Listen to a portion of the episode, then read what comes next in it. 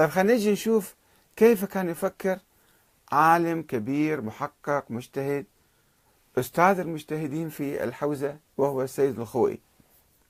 وتلميذيه السيد محمد باكر الصدر والسيد محمد محمد صادق الصدر كما ينقل السيد محمد صادق الصدر في كتابه الغيبة الموسوعة المهدوية آه، في صفحة 133 كتاب الغيبة الكبرى. يقول أنه الإمام المهدي أيضا معروف عند الشيعة لا أحد يستطيع رؤيته منذ أن آه، ختم النائب الرابع علي بن محمد الصيمري. قال بعد ما حد ما راح يشوف الإمام أي واحد يدعي الرؤية فكذبوه. ولكن هناك محاولات التفاف على هذه المسألة. لا أنه ممكن إحنا نشوف الإمام ونلتقي به. ونأخذ آه، من عنده تعليمات وما إلى ذلك. إما هؤلاء المدعون للقاء بالإمام المهدي يحاولون أن يضفوا على أنفسهم حالة مقدسة أنه هو يلتقي بالإمام. يبث إشاعات من حواليه من جماعته من الحاشية حوله أنه هذا المرجع يلتقي بالإمام دائما. يصبح مقدس. وإما في اليقظة أو في المنام. وتعالوا شوفوا الخلط بين اليقظة والمنام سواء في اللقاء قصص اللقاء بالإمام أو في قصة ولادته أساسا. هي قصة ولادة الإمام الثاني عشر قصة حدثت في المنام ولم تحدث في اليقظة ولم تحدث في الواقع. وبنى عليها المشايخ مشايخ الطائفة هذه الفرقة التي كونوها في القرن الرابع الهجري واستمرت إلى اليوم وعاشوا عليها. والآن أنا أتعجب من بعض الفقهاء لماذا لم يبحث هذه الأمور؟ وهو يقترب منها ولكنه يهرب من بحثها يهرب من مناقشتها لأنها سوف تهدم كل مرجعيته تهدم البير النفط اللي هو الخمس بعد ينسد هذا البير بعد ما حد ما يجيب له خمس ولا يجيب له زكاة هو عايش على هذه والحوزة كلها عايشة على هذه الأموال المعروف من وين مصدرها؟ يقول السيد محمد الصدر في كتاب الغيبة الكبرى كما قلت لكم حتى يثبت اللقاء بالإمام ووجود الإمام. كيف يثبته بهذه القصة؟ يقول الخبر الذي أرويه عن سيدنا الأستاذ آية الله السيد محمد باقر الصدر عن أستاذه وأستاذنا آية الله العظمى السيد أبو القاسم الخوئي وهما من أعاظم علماء العصر ومحققيهم.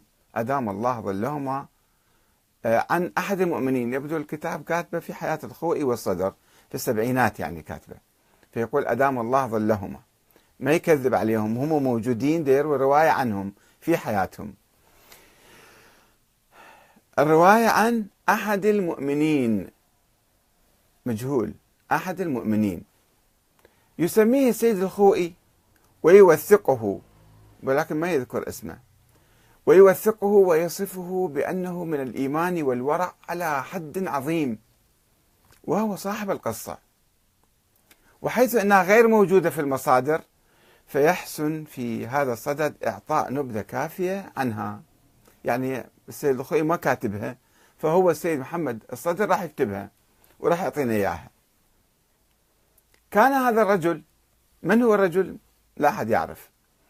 كان هذا الرجل في أحد الأيام عصرا في مسجد الكوفة.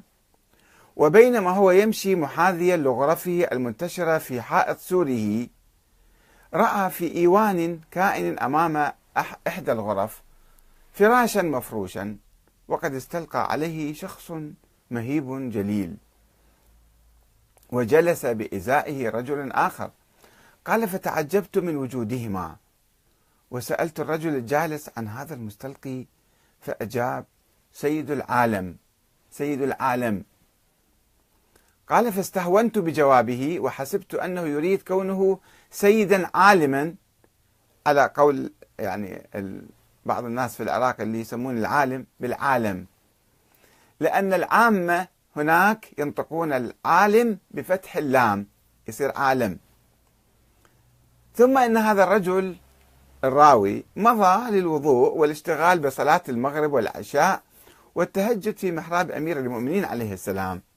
حتى أجهده التعب والنعس فاستلقى ونام. وحينما استيقظ وجد المسجد مضيئا. يقول حتى أني أستطيع أن أقرأ الكتاب القرآنية المنقوشة في الطرف الآخر من المسجد على الجدار. فظننت أن الفجر قد بزغ. بل مضى بعد الفجر زمان غير قليل وأني تأخرت في النوم زائدا عن المعتاد. فخرجت إلى الوضوء فوجدت في الدكة التي في وسط المسجد هاي قديما كانت الآن سووها بشكل واحد يعني جماعة مقامة للصلاة. وجدت جماعة مقامة للصلاة. يؤمها سيد العالم. ويأتم به أناس كثيرون بأزياء مختلفة. وجنسيات مختلفة أيضا. فعجبت من وجود هؤلاء في المسجد على خلاف العادة.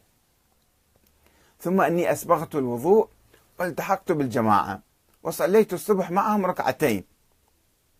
وحتى انتهى انتهت وحين انتهت الصلاة قام ذلك الرجل المشار إليه وتقدم إلى إمام الجماعة سيد العالم وسأله عني قائلا هل نأخذ هذا الرجل معنا فأجاب سيد العالم كلا فإن عليه تمحيصين لابد أن يمر بهما.